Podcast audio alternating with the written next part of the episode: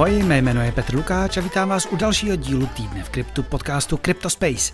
Je pondělí 19. února a vás čeká přehled toho nejdůležitějšího ze světa Bitcoinu, Etheru a dalších. Na začátek se omlouvám za výpadek minulý týden, ale po návratu z Ukrajiny jsem si někde trošku pozapomněl mikrofon a sehnal jsem ho až jen tak tak na nahrávání dílu s Michalem Novákem k druhým vrstvám, který vyšel ve čtvrtek. Už si s tím svým cestováním taky musím pořídit asi náhradní. Každopádně, pojďme nejdřív na trhy, které asi dělají všem velkou radost. No, všechny ty čísla jsou totiž hodně nahoře.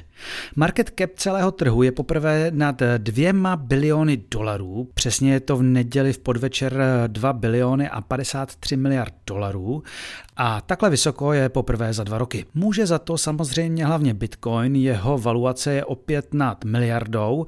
E, za poslední týden si připsal 7,3%, za 14 dní dokonce 21% a prodává se dnes za 51 800 dolarů za kus. Ještě víc rostla dvojka Ethereum.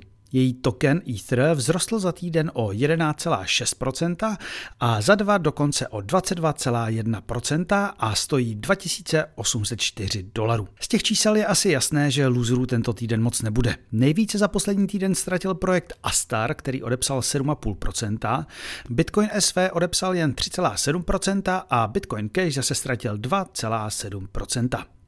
To vítězů pak spousta. Stop stovky si nejvíce připsal BitGet token, který získal 54,2%, VeChain přidal 48,4% a SEI rovných 44%.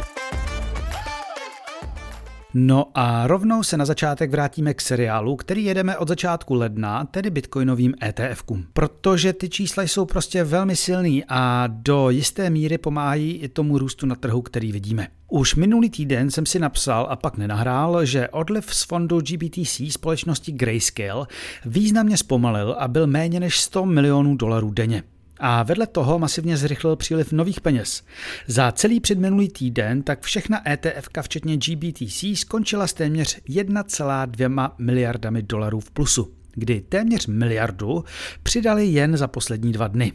No, očividně to byl jen rozjezd na to, co nás čekalo v týdnu od 12. do 15. února. Z GPTC sice otékalo o něco více prostředků, celkem něco přes 620 miliard, ale nákupní horečka mezi investory se rozjela a objem peněz v bitcoinových ETFkách narostl celkově o obřích 2,3 miliardy dolarů.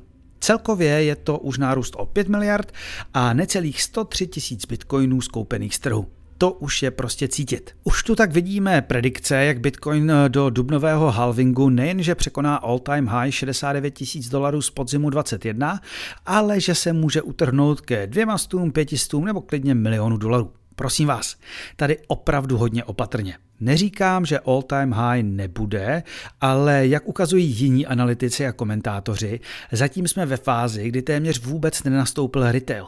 Já už sice mám první vlaštovky, kdy se na krypto a ceny ptají kamarádi, kteří na něj po pádu v roce 22 zanevřeli, ale ty masy tu rozhodně ještě nejsou. Takže ano, iracionální fáze trhu může přijít prakticky kdykoliv, ale tu pravou mánii bych čekal o dost později. Podobně opatrný bych byl s očekáváními spojenými s eterovými ETFky. Když čtete různé experty, kteří typují jejich schválení za 6 týdnů, moc kreditu bych jim nedával. Každopádně, ani opatrnost neznamená, že to, co vidíme u ETF, není unikátní. Podívejte se na IBIT od BlackRocku, který má už aktiva za 6,2 miliardy, nebo FBTC od Fidelity a jejich 4,5 miliardy. Připomenu, že BlackRock je největší investiční společnost na světě s aktivy za 10 bilionů dolarů. A i přesto je jejich bitcoinové ETF zodpovědné za polovinu všech nových peněz, které do jejich fondů letos přitekly. Tohle info pochází samozřejmě z Twitteru analytika Bloombergu na ETF fondy Erika Balchunase, kterého tu cituji velmi často. Eh, ten tam má podobných střípků, které ukazují, jak úspěšná bitcoinová ETF jsou celou řadu, tak na to koukněte. Například pokud je sečteme, a jelikož mají všechny jen jeden typ aktiva, tak asi můžeme, tak nabrat 2,3 miliardy dolarů za jeden týden se historicky žádnému jinému ETF ještě nepodařilo. Ono, bitcoinovými ETFky to ale nekončí. Tady si dáme krátkou zprávu, kterou jsem si připravil už minulý týden, to když Fidelity Canada oznámila, že začlení nová ETF například i do svého Fidelity All-in-One ETF. To je nástroj pro lidi, co se fakt nechtějí zabývat balancováním portfolia a koupí si radši jeden produkt, který už je diverzifikovaný sám o sobě. Podíl se bude lišit podle rizikovosti a samozřejmě nejde o nějaká horentní procenta. Ale konzervativní ETF s tikrem FCNS bude mít 1% bitcoinových ETF, střední pak 2,5% a takzvaný aggressive ETF 3,1%.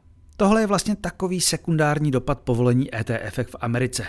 To, že se z Bitcoinu stává čím dál víc normální, i když stále poměrně rizikové aktivum, zjednodušuje jeho začlenování do větších fondů. Abychom ale nebyli jen pozitivní, tak se vrátíme ke zprávě, kterou jsem vám tu říkal pár týdnů naspět. Soud totiž povolil správcům společnosti Genesis, což je zkrachovalá sesterská firma Grayscale, prodat podíly v GBTC v hodnotě 1,6 miliardy dolarů. Mateřská firma Digital Currency Group byla zásadně proti, je to prý předčasné a část věřitelů získá mnohem víc než ostatní. Nedokážu posoudit, pro nás to nicméně znamená, že tlak na prodej bitcoinů z GBTC ještě nějakou chvíli nepřestane. No a když jsme u krachu, tak ještě jednu rychlovku. Radost mohou mít věřitelé zkrachovalé lendingové společnosti Slash Ponzi schématu Celsius. Firma, která se stala jedním ze symbolů začátku bear marketu v létě 22, rozeslala věřitelům kryptoměny v hodnotě 2 miliard dolarů, a to včetně 20 tisíc bitcoinů a 301 tisíc etherů. Další miliardu v keši by měli rozeslat během následujících dnů, nejdéle týdnů. To je potom, co oznámila pravděpodobně plné vyplácení věřitelů burza FTX, další dobrá zpráva. O letošku se říká, že to bude rok velkých airdropů. Jako první přichází Starknet Foundation, která stojí za blockchainem Starknet a, a která oznámila airdrop tokenů STRK pro více než 1,3 milionu peněženek. Tokenů bude celkově 10 miliard. V současné vlně jde na trh v rámci tzv. Starknet Provision Allocation pouze 700 milionů z nich, tedy asi 7%. Přes polovinu dostanou uživatelé Starknetu a StarkXu, ale tokeny poputují i k vývojářům či brzkým stakerům Etherea. V současné době se na předběžných trzích jako Aevo obchodují futures eh, STRK za cca 1,8 dolarů. To by znamenalo obří valuaci blockchainu na 18 miliardách dolarů. No a jako každý airdrop, tak i tento vyvolal poměrně velkou kontroverzi i když tentokrát dost zaslouženě. První a hlavní je asi to, že 13% tokenů má jít eh, týmu a investorům, kteří je dostanou už letos v Dubnu. A pokud to vše rovnou vysypou na neúplně zralý trh, tak to asi úplně pozitivní dopad na cenu mít nebude. No a druhý problém byl způsob přidělování tokenů uživatelů. Já na své peněžence třeba splňoval kritéria i co do minimálního množství prostředků, jen jsem je měl ale ne na peněžence, ale poskytoval jsem s nimi likviditu na Dexu takže jsem měl smolíka pacholíka. To se netýkalo jenom mě, kdy já jsem to používal velice málo, ale třeba i lidí, kteří tam měli tisíce transakcí a desítky tisíc dolarů. Tým se jim nicméně za pochybení na Twitteru už omluvil a slíbili minimálně co do kritérií pro airdrop rychlou nápravu. Tak uvidíme.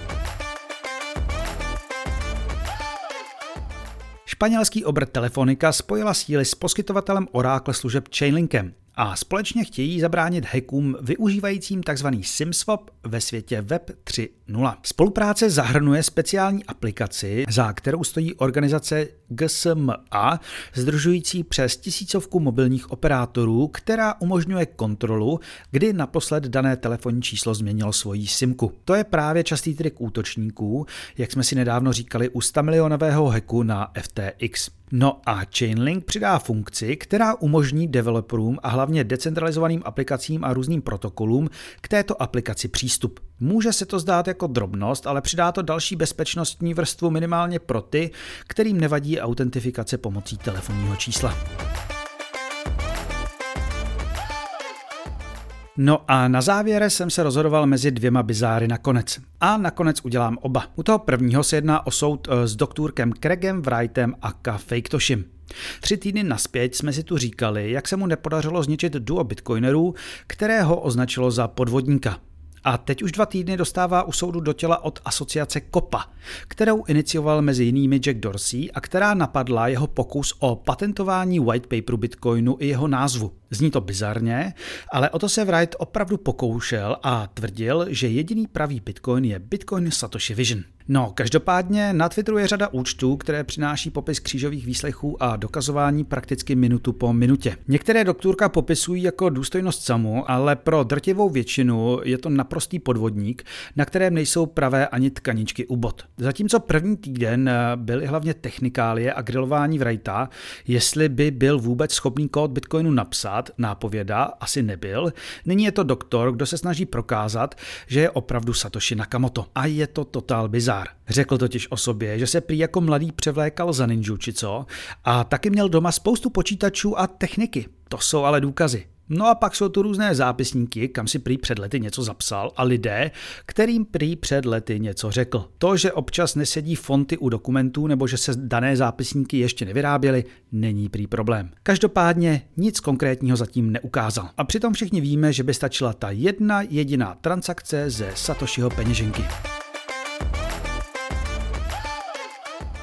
A druhý bizárek se týká naší oblíbené senátorky a naštěstí neúspěšné kandidátky na prezidentku USA Elizabeth Warren. Ta je totiž nejenže podepsaná pod certifikátem na počest Satoshi Nakamota, který mimo jiné říká, že jsou mu američané navždy vděční, ale ještě jeho jménem nechala minulý týden vyvěsit vlajku na kapitolu. No tedy nechala. I když tuhle informaci přinesl nejdřív třeba i Bitcoin magazín, rychle se ukázalo, že se jedná prakticky o technikály. Požádat o to, aby takto pomohl uctít nějakou osobnost, událost či cokoliv dalšího, totiž může člena kongresu prakticky každý. Samozřejmě za úplatu. A je tak pravděpodobné, že senátorka svůj názor na Bitcoin ještě nezměnila. A buď neví, co podepsala, nebo to za ní podepsal nějaký její zástupce. Škoda. Tak a touhle skoro velkou novinkou to dnes uzavřeme. Doufám, že se vám tento díl líbil a pokud vám to nestačilo, dejte si čtvrteční epizodu s Michalem Novákem, kde rozebíráme hned několik projektů, které připravují druhou vrstvu nad Bitcoinem. Já se budu těšit zase příště. Naschledanou.